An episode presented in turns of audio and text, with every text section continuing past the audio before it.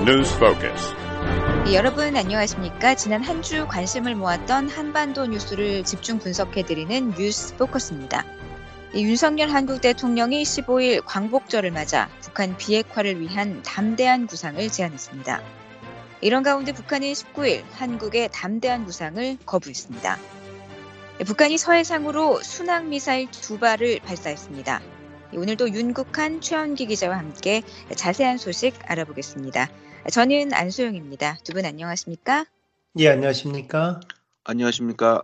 예, 오늘은 그 한국 8.15 광복절 소식부터 살펴보겠습니다. 윤석열 한국 대통령은 15일 광복절을 맞아 북한이 비핵화에 나서면 경제 지원을 하겠다는 담대한 구상을 제안했습니다. 여기서 윤석열 한국 대통령의 연설 먼저 들어보시겠습니다.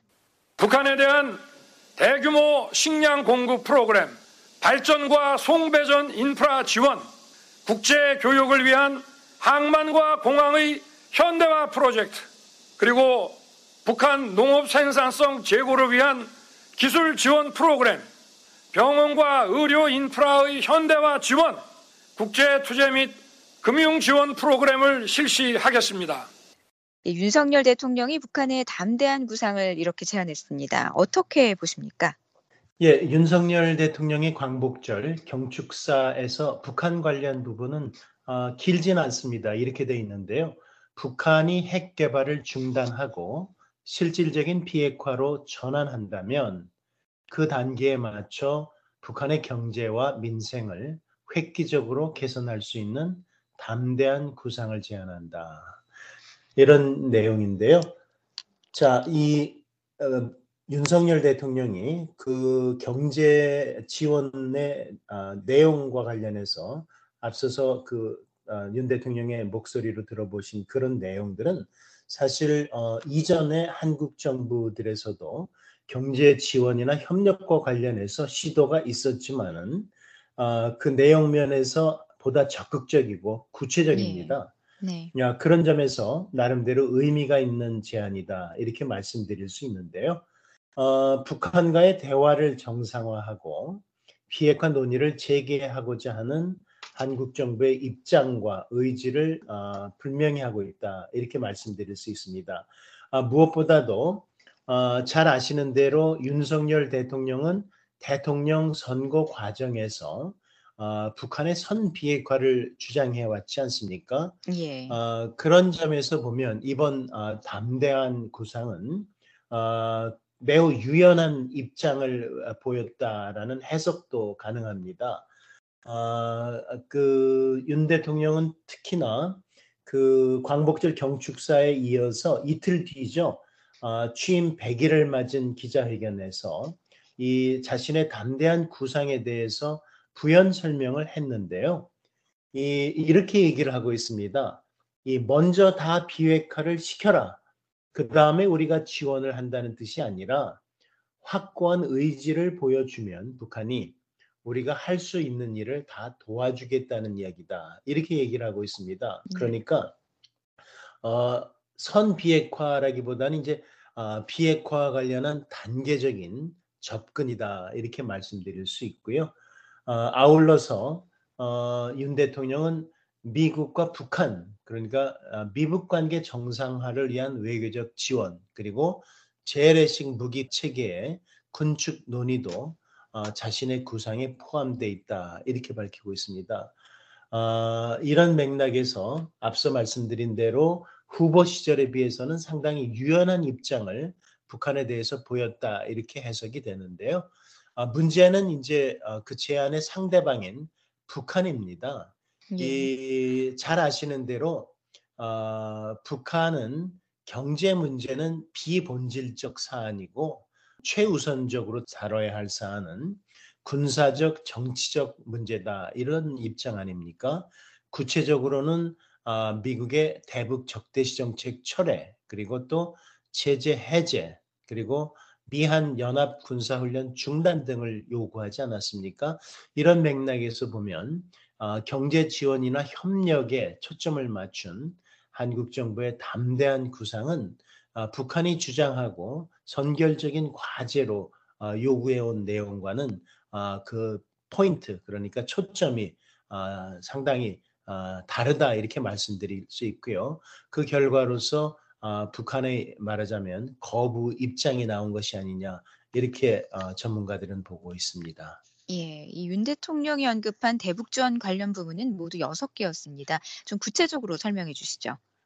네, 한국 윤석열 대통령이 이번에 그 북한에 제안한 것이 아, 대북 식량 지원부터 금융 지원 프로그램까지 모두 여섯 개 분야인데요. 한국 정부가 아직 그 구체적인 내용을 설명하지 않았습니다. 그래서 아, 과거에 한국 정부의 그 지원 사례 또 관련 언급 이런 것을 좀 참조해서 설명을 드릴 수밖에 없는데요. 첫 번째가 그 대북 식량 지원입니다. 아, 아시겠지만 그 식량은 유엔 안보리의 그 제재 대상이 아니죠. 따라서 이것은 그 북한이 수용 의사를 밝히면 바로 이제 지원이 가능하다 이렇게 말씀드릴 수 있고요. 요번에 그 윤 대통령이 그 이야기한 것 중에 아, 식량 지원을 얘기하면서 그 대규모 식량 지원이다 이렇게 얘기를 했습니다. 아, 과거 아마 문재인 대통령 시절에는 아마 5만 톤 정도를 언급했던 것 같은데요.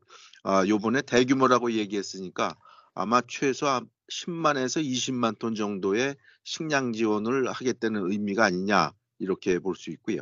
아, 이와 함께 아마 그 아, 식량 지원은 물론이고 아, 비료도 아마 제공할 수 있을 수 있을 것 같습니다. 과거 한국의 그 김대중 노무현 정부 시절에는 쌀과 함께 비료 한 20만 톤에서 30만 톤 정도를 지원을 했는데요. 비료를 10만 톤을 제공하게 되면은 식량이 그 두 배, 그러니까 20만 톤이 나옵니다. 그러니까 상당히 많은 그런 그 식량을 얻을 수 있는 그런 제안이고요. 또 하나가 이제 관심을 끄는 게 그 발전과 송배전 지원, 그러니까 전력 그리고 어, 전력을 그 운반할 수 있는 아, 송배전 시설도 같이 지원할 수 있다 그런 얘기인데요. 이것은 과거 노무현 대통령이 그 북한에 제안했던 겁니다. 당시 노무현 대통령도 북한에 어, 비핵화를 전제로 200만 킬로와트의 전력 공급을 아, 제안한 적이 있습니다. 아, 그렇기 때문에 아마 윤석열 대통령도 비슷한 규모의 그 전력 지원 이것을 염두에 두고 있는 게 아닌가 이렇게 생각해 볼 수 있고요. 항만과 이제 공항 그 현대화인데요. 이것은 북한의 어떤 항만을 염두에 둔 건지는 아직은 알 수 없습니다만은 그 동안에 전개된 여러 가지 그 얘기를 보면 아마 그 북한의 그 낮은 항구를 염두에 둔 게 아닌가 이렇게 볼 수 있는데요.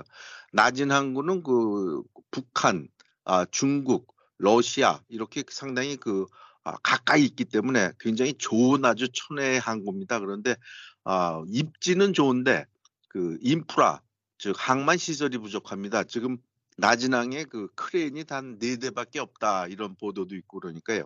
아마 나진 항구를 좀 현대화 시켜주려는 게 아닌가 이렇게 볼 수 있고요. 그다음에 이제 농업 기술 지원이 있는데요. 이것은 역시 그 농업용 기자재 영농 기술을 제공하겠다는 거 아니냐 그렇게 볼 수 있고요.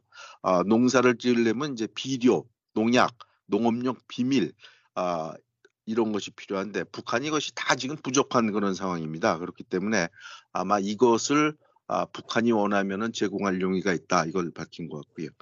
그다음에 병원과 의료 현대화 이게 있습니다. 단적인 예로 그 북한이 그 2020년에 김정은 위원장이 그 특별 지시를 해서 어, 평양 종합병원을 그 착공을 했습니다만은 아직까지도 그 완공이 못하고 있는데요.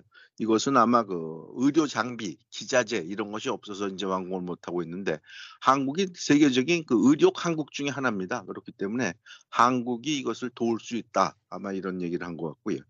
또 하나 이제 국제 투자 금융 지원 얘기를 했는데요. 이것은 아마 그 월드뱅크나 아, IMF 국제 통화 기금의 그 융자 프로그램 이것을 아마 얘기하는 것 같습니다.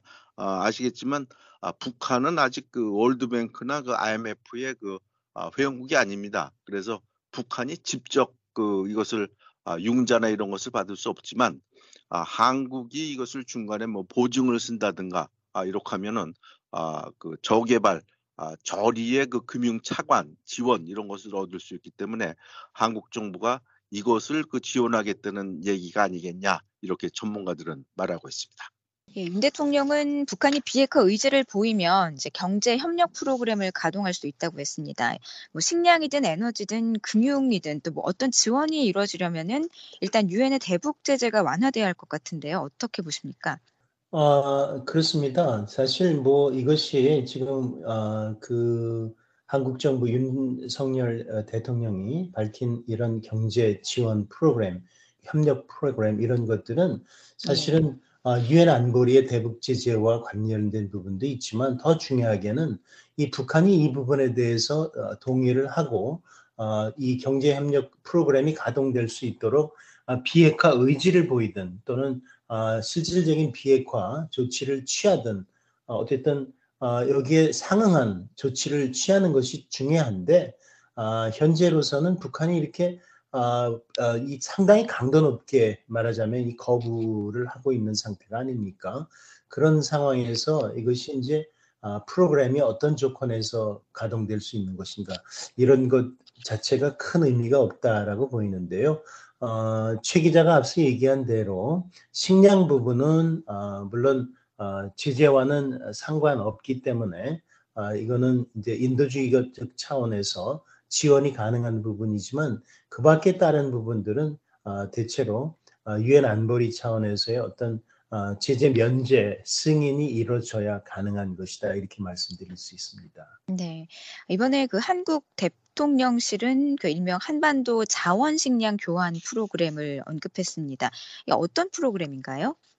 네, 이것이 이제 새로 나온 그 프로그램인데요. 한반도 자원식량 교환 프로그램이다. 이렇게 이제 한국 대통령실이 밝히고 있는데요.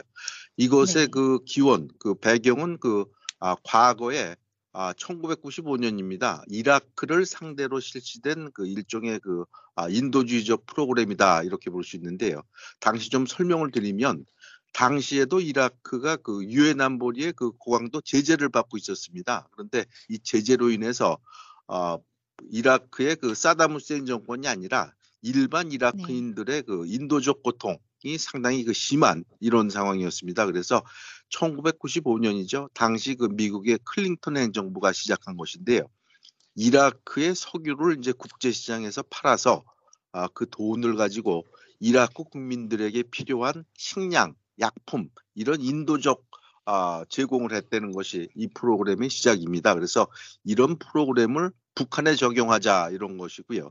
아, 이것에 적용하는 것이 이제 자원 식량 교환 프로그램인데 아, 이것을 해석해 보면은 북한의 역시 가장 그 제일 큰 그 수출 품목은 과거에 그 아, 석탄, 철광석 이런 것이죠. 그렇기 때문에 아, 석탄이나 철광석을 지금 제재로 수출을 못 하고 있는 그런 상황이기 때문에 이것을 그 유엔 안보리 유엔의 어떤 감독 아래 국제 시장에 파는 거죠. 한 천만 달러어치의 석탄이나 아, 철광석을 팔아서 이렇게 마련된 한 천만 달러를 가지고 어, 북한 주민들에게 필요한 식량, 의약품, 뭐 백신 이런 것을 구입을 해서 북한 주민들에게 제공을 하자 이런 것인데요. 역시 이건 역시 북한이 그 동의를 해야 됩니다. 그렇기 때문에 상당히 그 아마 한국 대통령실에서 그 굉장히 의욕적으로 이것을 만들어서 이걸 한번 적용해 보자 이렇게 한 것인데 앞으로 이것이 어떻게 될지 아 이것이 그냥 이렇게 그 거부해서 이거 사라지는 것인지 아니면 어떻게 좀 되살아날지 한번 좀 지켜볼 그런 대목입니다. 네, 그 이번에 윤석열 대통령이 언급한 담대한 구상에 대해서 미국 국무부는 강력한 지지 입장을 내놨습니다. 여기서 네드 프라이스 국무부 대변인의 말 직접 들어보시겠습니다. Well, we strongly support uh, the ROK's aim uh, to open a path for serious and sustained diplomacy. 네, 방금 이 프라이스 대변인 말 들어보셨는데요. 한국 정부가 담대한 구상을 제안하기 전에 미국과 함께 긴밀히 논의했다고 봐야겠죠? 그렇게 봐야 될 것 같습니다. 아, 이것이 그 담대한 구상이 발표되고요. 한국 외교부가 이제 16일 그 얘기한 게 있는데요. 아, 16일 날 그 윤석열 대통령이 밝힌 담대한 구상의 큰 방향, 목표, 원칙 이런 것과 관련해서는 미국과 이미 아, 긴밀한 협의를 가졌다 이런 얘기를 하고요. 어, 그러면서 예를 들면서 예를 들어서 이제 7월 20일 날 미한 북핵 수석 대표 회담이 있었는데 당시에도 이 얘기를 뭐 미국 측에 설명을 했고 어, 지난 5일에 있었던 아, 한국과 미국의 그 외무장관 회담이 있었는데요. 당시에도 미국에 설명을 했다 이런 얘기를 했고요. 또 하나는 미국뿐만 아니라 아, 이것이 그 발표되기에 앞서서 아, 중국, 일본과도 사전 소통을 하고 설명을 했다 이런 얘기를 했습니다.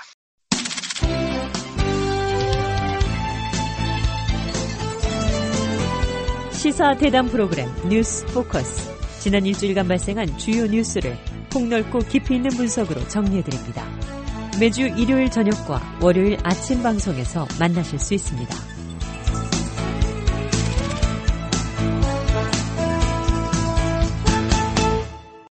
이번에는 이 북한, 한국 정부의 담대한 구상 제안에 어떤 반응을 내놨는지 알아보겠습니다. 아, 지난 19일에 김여정 노동당 부부장 명의의 담화가 나왔습니다. 윤 정부의 그 담대한 구상 제안을 거부한 건데요. 어떤 점들을 지적했습니까? 예, 그 김여정 어, 부부장이 어, 담화를 통해서 어, 어, 발표한 내용을 보면 그 담화의 제목이 허망한 꿈을 꾸지 말라 이런 내용입니다. 그래서 어, 그 전체적으로 담화를 보면 두 가지를 어, 그 지적하고 있는 것이 어, 보이는데요.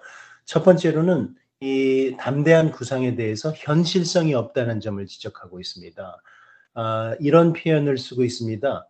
검푸른 대양을 말리워 뽕밭을 만들어 보겠다는 것만큼이나 실현과 동떨어진 어리석음의 극치다 이렇게 주장을 하고 있는데요. 경제 협력 과 같은 물건짝과 바꾸어 보겠다는 발상, 우리의 국채인 핵을 경제 협력과 같은 물건짝과 바꾸어 보겠다는 발상이라고 이렇게 비하를 하고 있습니다. 그러면서 세상에는 흥정할 것이 따로 있는 법이다 이렇게 얘기를 하고 있죠. 그러니까 어, 이 경제 지원을 어, 그핵 문제와 맞바꾸겠다거나 이 두 가지 사안을 연계해서 어, 협상을 해보겠다는 이런 발상 자체가 현실성이 없다 이렇게 주장을 하고 있고요. 어, 두 번째로는 진정성의 문제를 어, 삼고 있는 게 보입니다. 어, 김여정 부부장 담화를 보면 오늘은 담대한 구상을 운운하고 내일은 북침 전쟁 연습을 강행하는 파렴치한 이렇게 윤석열 대통령을 비난하고 있지 않습니까? 그러니까 어, 이 담대한 구상이라고 하는 것은 어, 상호 말하자면 협력을 어, 또 그리고 어, 그 나름대로의 어떤 그 신뢰를 바탕으로 하는 것인데 어, 이러한 구상을 발표한 다음 날 어, 그 북침 전쟁 연습을 한다 이렇게 주장을 하는 것이죠. 미국은 어, 한국 군과 미군의 어, 연례 전, 어, 그 군사 훈련을 북친 전쟁 연습이라고 하지 않습니까? 이번에는 예. 마침 또 담대한 구상이 발표되고 어, 바로 그 다다음 날부터 이그 어, 훈련이 시작됐는데요. 어, 시기적으로도 사실 굉장히 어, 미묘한 그런 부분이 있고 바로 이 점을 들어서 김여정은 담화에서 어, 그 어, 진정성이 없음을 지적을 하고 있습니다. 어, 특히 어, 그 한국 정부가 어, 미국과의 어, 연합 군사 훈련뿐만 아니라 확장 억제 강화 방안을 얘기하고 또 미국과 어, 일본과 세 나라 사이에 군사 훈련 방안 등을 추진하고 있는 그런 상황에서 어, 그 시기적으로 이 담대한 구상에 대해서 북한이 강한 거부감을 어, 보일 소지는 충분히 있다. 이런 어, 지적들을 전문가들은 하고 있는 겁니다. 예, 이 김여정 담화를 보면요. 담대한 구상을 비핵 개방 삼천 복사판에 불과하다 이렇게 비난하면서 이제 절대로 상대해 주지 않겠다고 했습니다. 남북 대화에 응할 뜻이 없다는 걸 분명히 한 거라고 볼 수 있을까요? 네, 그렇게 봐야 될 것 같습니다. 한국 통일부는 이번 그 담대한 그 구상 외에도 아, 이미 그 지난 5월에 아, 북한에게 그 대북 의료 지원 그러니까 코로나 백신 지원 문제를 논의하기 위해서 아, 실무회담을 제의하는 상태인데 아, 이번 담화 아, 그리고 김여정의 아, 담화와 그 굉장히 거친 언사 이런 것을 볼 적에 아, 당분간 남북회담은 힘들겠다 이렇게 봐야 될 것 같고요. 다만 이제 하나 그 지적할 게 있습니다. 아, 김여정 부부장은 거듭해서 아, 북한의 비핵화가 북한의 국채이기 때문에 아, 이런 것을 그 꿈도 꾸지 마라 이런 얘기를 했는데요. 사실 비핵화는 그 한국과 미, 저 미국이 일방적으로 주장한 것이 아니라 아, 김정은 위원장이 이미 저 비핵화 의지를 밝힌 적이 있습니다. 2018년 6월이죠. 그 싱가포르 아, 공동성명 사망에서 아, 김정은 위원장이 직접 그 한반도 비핵화 의지를 밝혔고 또 2018년 9월 평양에서 있었던 남북 정상회담에서도 어, 비핵화 의지를 밝힌 적이 있습니다. 그렇기 때문에 어, 이 같은 어, 비핵화를 꿈도 꾸지 마라 이런 것은 상당히 그것과는 모순되는 게 아닌가 이렇게 보는 전문가들도 꽤 있습니다. 네, 이번에 그 담화를 보면은 그 윤석열 대통령을 원색 비난했습니다. 그 배경이 어디에 있을까요? 예, 그 배경을 아, 구체적으로 설명하고 있지 않습니다. 그렇지만은 예. 그 담화 한쪽에 보면은 이런 내용들이 있습니다. 그 대결적 망발들 이렇게 얘기를 하고 있으면서 아, 그 위협을 키우게 된다라고 얘기하고 있지 않습니까? 아, 그러니까 음, 그동안에 어, 윤석열 어, 대통령 정부가 출범한 지 이제 한 아, 3개월여 됐는데요. 이 과정에서 그동안에 그 북한 쪽에서 나온 담화들을 보면 어, 미국의 말하자면 어, 동맹의 경사를 하면서 또 일본과도 관계 개선을 하면서 말하자면 아, 자신들에 대한 압박을 하려 든다 이런 얘기들을 많이 하고 있습니다. 그러니까 아, 북한이 계속 얘기하는 것은 아, 미국과의 군사 연습도 그렇고 또 이제 아, 확장 억제를 강화하는 조치 이런 것들을 어, 대결적인 어, 책동이라고 이렇게 비난을 하면서 어, 상당히 윤석열 어, 대통령 정부에 대해서 거부감을 표출을 해 왔는데요. 이런 맥락에서 아마도 어, 그 대통령에 대한 어, 직접적인 비난을 하고 있는 것으로 그렇게 전문가들은 보고 있고요. 사실은 어, 윤석열 대통령에 대한 이런 어, 그, 어, 그 비방 이런 이런 것들은 이번에 담화를 통해서 처음으로 한 것이 아니고 그 전에도 어, 북한 측에서 이런 어, 비방적인 그런 언사들이 나왔었고요. 어, 이번에도 보면 어, 좀 상당히 비하적인 표현이고 어, 그런데요. 어, 남조선 당국의 대북 정책을 평하기에 앞서 우리는 윤석열 그 인간 자체가 싫다 이렇게 얘기를 하고 있습니다. 예. 상당히 이제 아, 품격에 있어서도 아, 문제가 있는 이런 발언이라서 한국의 대통령실에서도 이에 대응하는 그런 논평을 내고 있는데요. 어, 어떻게 보면은 앞으로 어, 이 이러한 그 언사 자체가 이번에 담대한 구상을 어, 거부한 것보다도 더 앞으로 어, 그 말하자면 그 파장이 큰 어, 그런 내용이다라고 볼 수가 있습니다. 왜냐하면 사실 그 이명박 대통령 정부 시절에도 비핵 개방 3천을 어, 이명박 정부의 대북 정책 아니었습니까? 그것을 거부하면서 어, 남북 간의 관계가 사실상 동결됐고 단절됐고요. 그 와중에 북한의 천안함 폭침 그리고 연평도 포격 사건과 같은 대형 도발이 있지 않았습니까? 어, 그런 맥락에서 어, 지금 이제 어, 정부 출범 초이긴 하지만 아, 북한의 이러한 어, 대남 입장들, 강경 입장들이 앞으로 어, 좀더 강한 도발의 어떤 어, 징조가 아닌가 이렇게 우려하는 전문가들도 없지 않습니다. 네, 이번 담화로 그렇다면 윤 대통령의 담대한 구상 실현 가능성은 거의 없는 걸까요? 예, 사실 어, 지금 이번 담화 자체로 보면은 지금 담대한 구상이 다시 어, 빛을 발하고 남북 간의 이 부분을 이 틀 안에서 다시 논의할 가능성은 현재로서는 보기 어렵습니다. 물론 한국 정부는 북한 김여정 부부장의 이번 담화에도 불구하고 담대한 구상을 계속해서 실행해 어, 나가기 위해서 노력할 것이다. 이런 입장을 밝히고 있습니다. 그렇지만 북한의 이번 입장은 앞서도 말씀드린 대로 굉장히 아, 강하고요. 또 앞으로 상대해 주지 않을 것이다라는 그런 얘기까지를 아, 하고 있지 않습니까? 이런 맥락에서 보면은 양측이 대화를 위한 접점을 찾기가 굉장히 쉽지 않을 것이다라는 것을 알 수 있고요.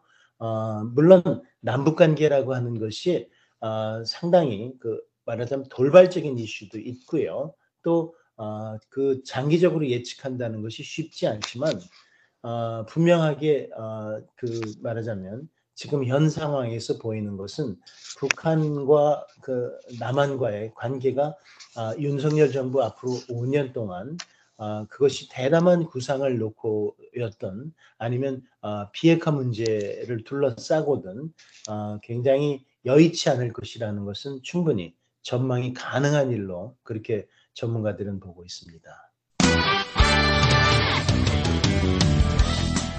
지금 여러분께서는 뉴스 포커스를 듣고 계십니다. 이 프로그램을 다시 듣기 원하시는 분은 www.voakorea.com을 접속하시면 됩니다.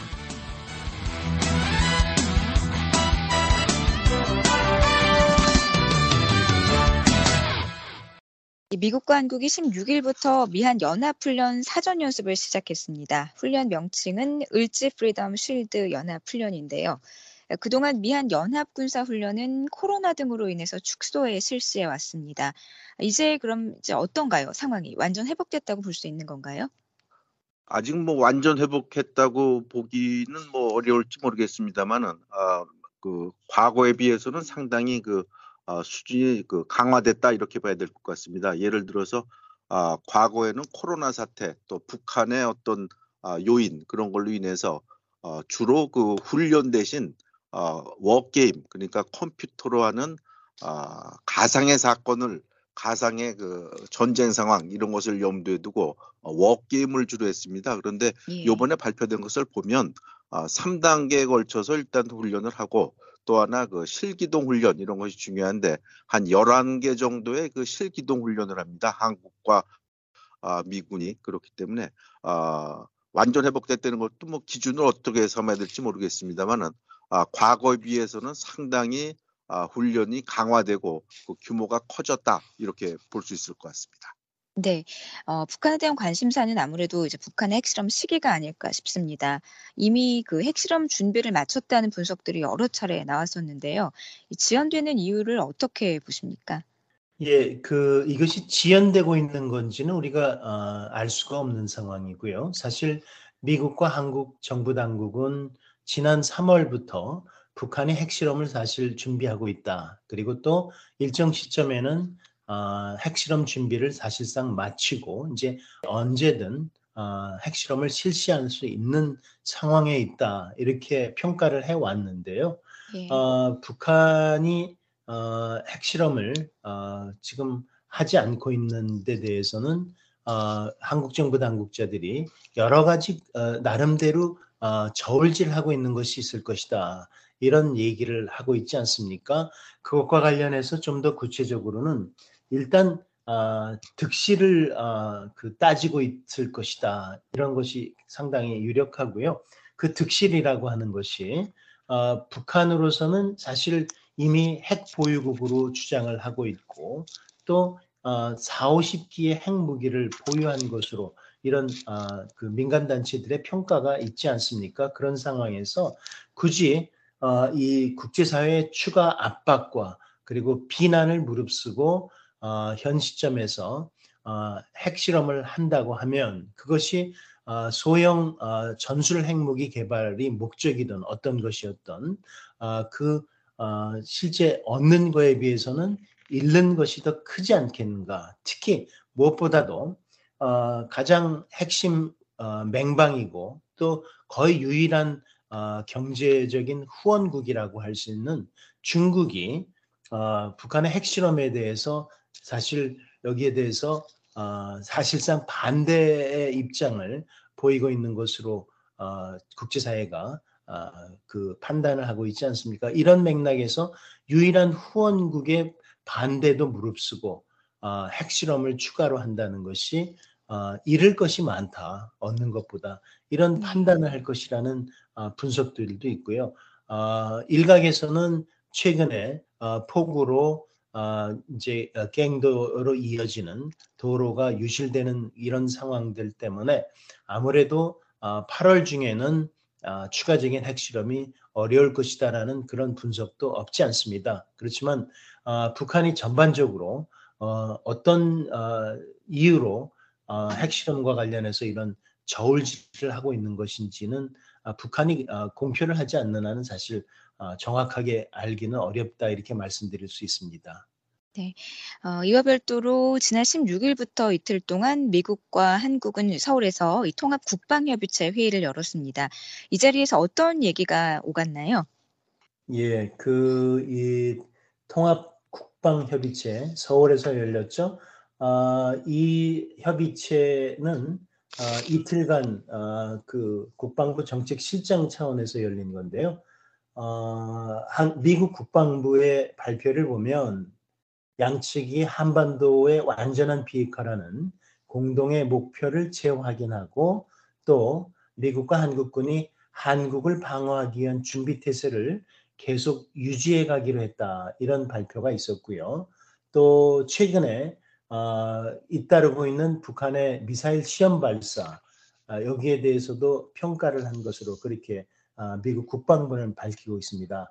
아울러서 이제 어, 이것이 어, 협의체 회의가 열린 것이 연례 군사 연습이 시작되기 전의 일이었기 때문에 어, 올해 어, 연합 군사 훈련의 범위와 규모에 대해서도 논의를 하고 앞으로 어, 그 규모를 어, 확대해 나가기로 했다는 발표가 있습니다. 아, 아울러서 어, 유엔 안보리의 대북 결의를 국제사회가 완전히 이행하는 것이 중요하다는 점을 확인했고요. 또 앞서 우리가 방금 얘기했던 예, 북한의 어, 핵실험과 관련해서 풍계리 어, 핵실험장의 활동에 대한 평가도 공유했다는 그런 미국 국방부의 발표가 있었습니다. 뉴스 포커스. 짧은 뉴스를 통해서는 미처 다루지 못했던 사안들을 자세한 설명과 함께 정리해드립니다. 매주 일요일 저녁과 월요일 아침 한반도와 세계가 보입니다. 네, 이번에는 북한의 순항 미사일 발사 소식 알아보겠습니다. 북한이 지난 17일 서해상으로 순항 미사일 두 발을 발사했는데요. 두 달 만에 무력 시위죠. 네, 그렇게 봐야 될 것 같습니다. 북한이 그 마지막으로 그 미사일을 쏜 것이 6월 5일 그 쐈으니까요.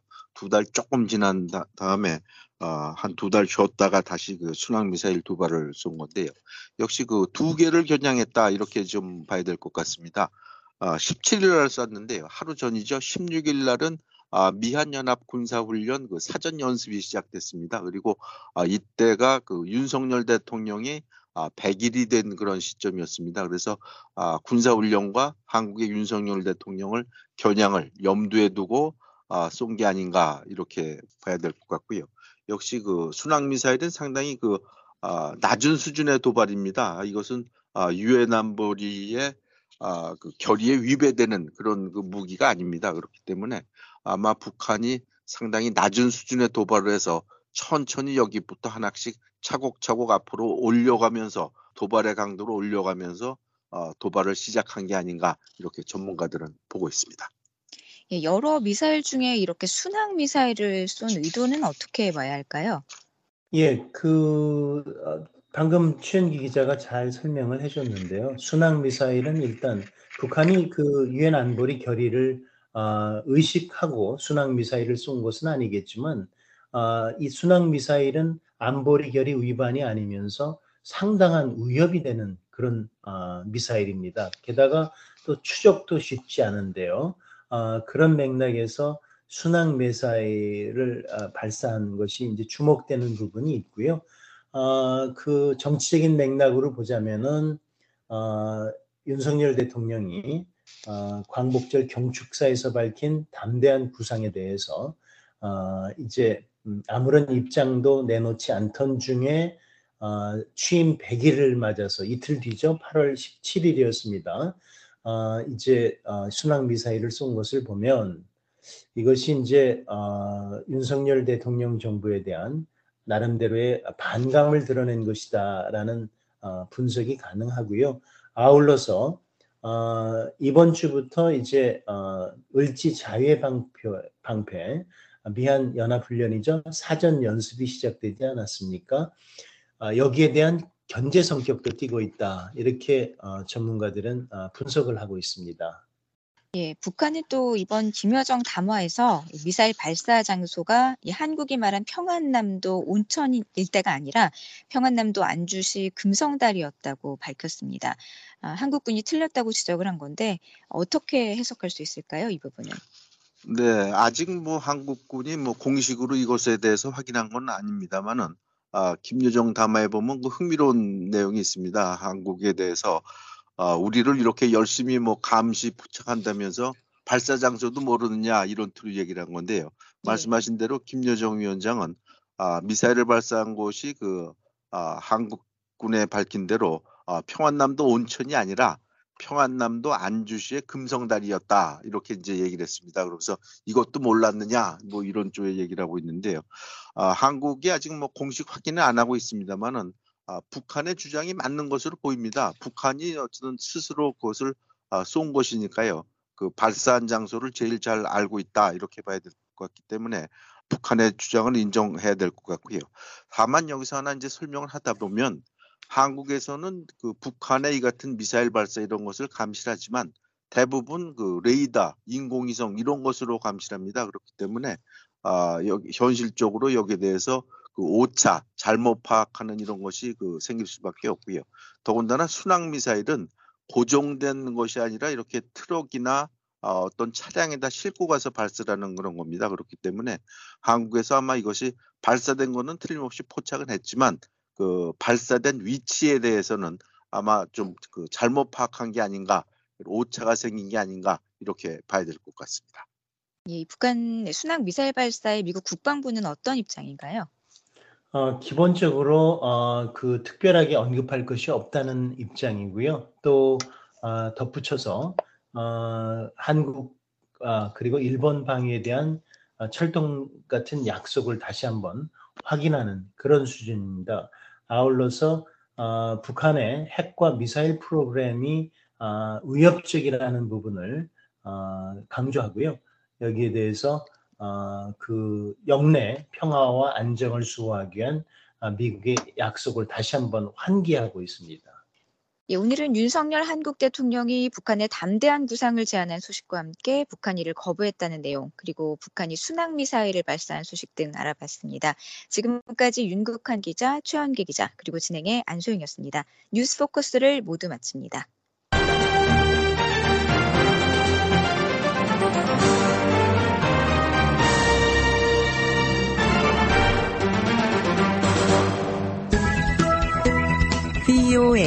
방송입니다.